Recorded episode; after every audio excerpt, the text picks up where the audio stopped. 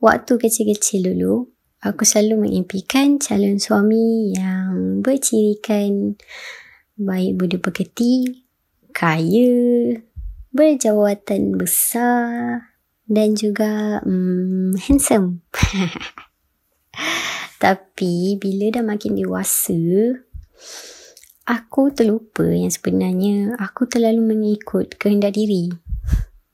Aku lupa yang Tuhan dah aturkan hidup kita dengan pasangan yang setara. So, kita tak perlulah terlalu asyik memilih yang sempurna. Sehingga kita terlupa bagaimana cara untuk menjadi pasangan yang sempurna. Dan aku perasan, bila dah makin tua ni, cik makin tua, rupa paras yang tampan bukan jaminan kebahagiaan. Seperti mana kecantikan pada seorang wanita mungkin menjadi tiket untuk sebuah hubungan tapi ahlak yang baik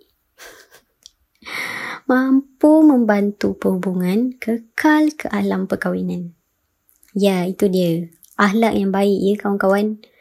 So, kita kenalah berhenti tanya macam mana kita nak cari pasangan yang baik. Tapi kita kena mula dengan diri kita sendiri dengan menjadi orang yang baik dan terus lebih baik. Maka pertanyaan itu akan terjawab dengan sendiri. Seperti mana dalam perjalanan hidup ni kita kenal satu demi satu manusia dan di mana yang aku jumpa yang baik pasti ada buruknya dan di mana aku jumpa yang hebat pasti ada kekurangan dia. So, apa yang menentukan kebahagiaan ni? Mungkin pasangan yang baik. Ya. Yeah. Aku harap korang kat luar sana sentiasa mencuba untuk memperbaiki diri sendiri supaya korang disatukan dengan insan yang menjadi pasangan korang adalah orang yang setara dengan kebaikan dalam diri korang tu. So that korang boleh happy sampai bila-bila. Cik, insyaAllah lah sampai bila-bila. Okay. Hai, selamat kembali bersama saya Nara Hada di segmen Luahan Metaforikal. Pada episod hari ini, kita akan mendengar aku membacakan Perahu Mabuk iaitu sepilihan sajak cinta daripada Saud Situmorang. Hmm, okay, Saud Situmorang ni dia lahir pada 29 Jun 1966 di kota kecil Tebing Tinggi, Sumatera Utara tapi dibesarkan sebagai anak kolong di kota Medan, Indonesia. Yang aku suka um, uh, apa eh puisi-puisi Indo ni sebabkan dia punya lorat, dia punya susunan kata yang aku rasa kalau kita baca kita boleh imagine diorang punya kita boleh imagine dia orang punya dialog tau. aku pun tak tahu nak explain macam ni. Tapi aku rasa korang tahu je kot. Korang faham je kan. So, selamat mendengar. Maukah kau kucintai dengan cinta yang pernah kecewa? Masih mau nikah cinta yang pernah kecewa? Apakah cinta itu cuma cinta pertama? Kalau cinta pertama memang tak punya makna, lantas punya maknakah cinta-cinta berikutnya? Aku ingin mencintaimu dengan cinta yang pernah kecewa. Maukah kau menerimanya? Maukah kau mencintai cinta yang pernah kecewa?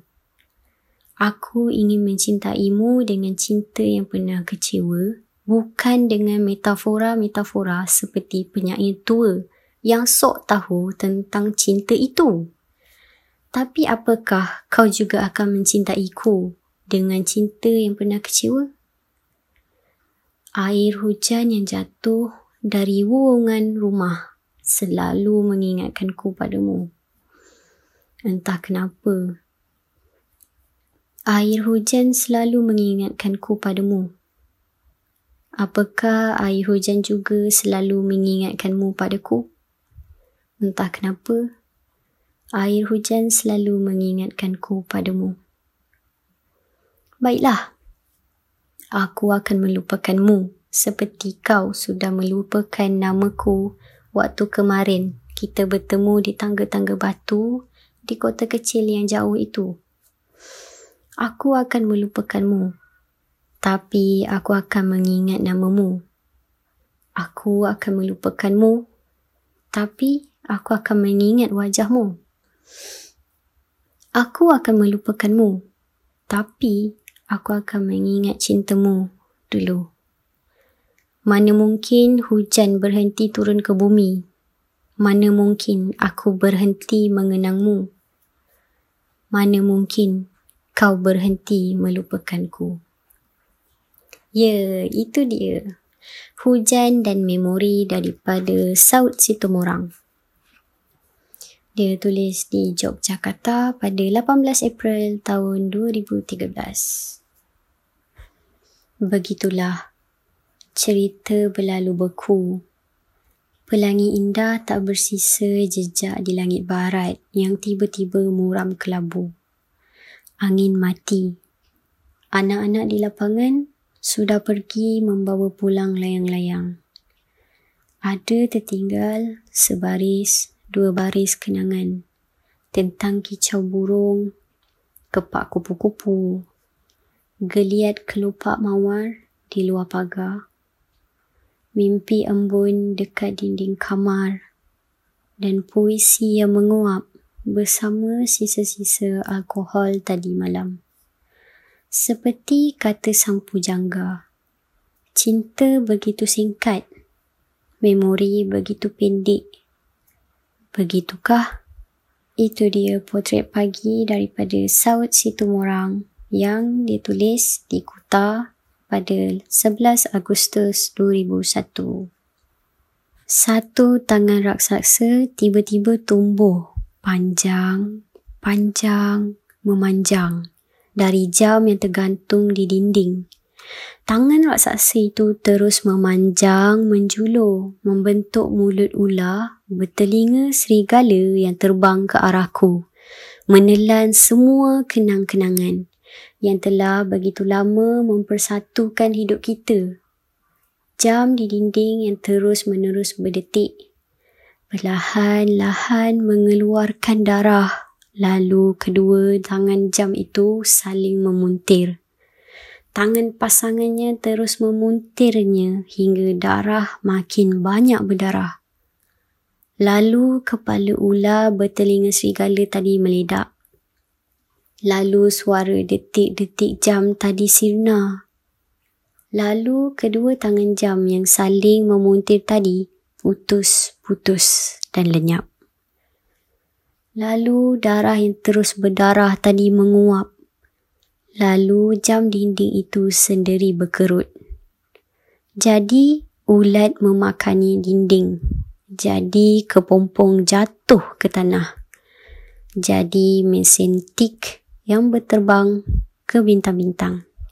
Jadi mata yang menangisi kepergianmu. Itulah dia.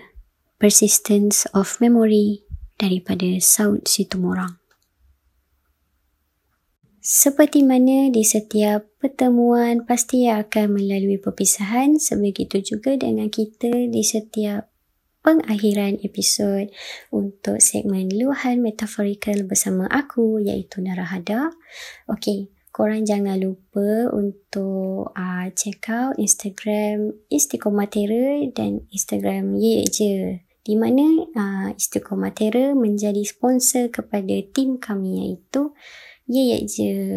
Okay, korang kalau korang nak tahu yang Instagram uh, Istiqomah Terra ni, diorang ada jual dan update diorang punya design tiap-tiap hari. Uh, diorang menjual merchandise seperti baju-baju, tote bag. Korang boleh check out sendiri, adalah benda-benda dia. Hmm, jangan malu, jangan segan. Um, Istiqomah Terra punya owner dan team sangat ramah dan baik-baik je orang dia. Uh, sebegitu juga dengan tim Ye Ye Je. Korang jangan malu, jangan segan. Apa-apa boleh contact kita orang untuk apa-apa sekalipun. Sama ada untuk um, apa submit cerita ataupun untuk submit puisi pada aku. Jangan malu, jangan segan. Boleh je contact kita orang direct terus. Uh, dan jangan lupa untuk follow Instagram dan Twitter uh, Ye Ye Je dan juga social media Istiqomah Terror. Korang boleh je tengok, nanti korang akan tengok lah kita orang ada tag uh, Istiqomah Terror juga dekat kita orang punya social media. So, korang tak adalah macam sesat, tak tahu mana nak cari Istiqomah Terror lah, apalah, bla bla bla. So, apa-apa. Um, rasanya sampai di sini je. Dan jangan lupa, uh, Radio Ye Je akan diupdate pada 1 hari bulan 1 2021. So, nantikan lagu-lagu yang akan datang. Banyak lagi genre lagu yang kita orang akan bawa dan daripada pelbagai negara. Okey, sampai di sini sahaja. Terima kasih kerana mendengar. Salam sejahtera, salam satu Malaysia dan Assalamualaikum. Bye.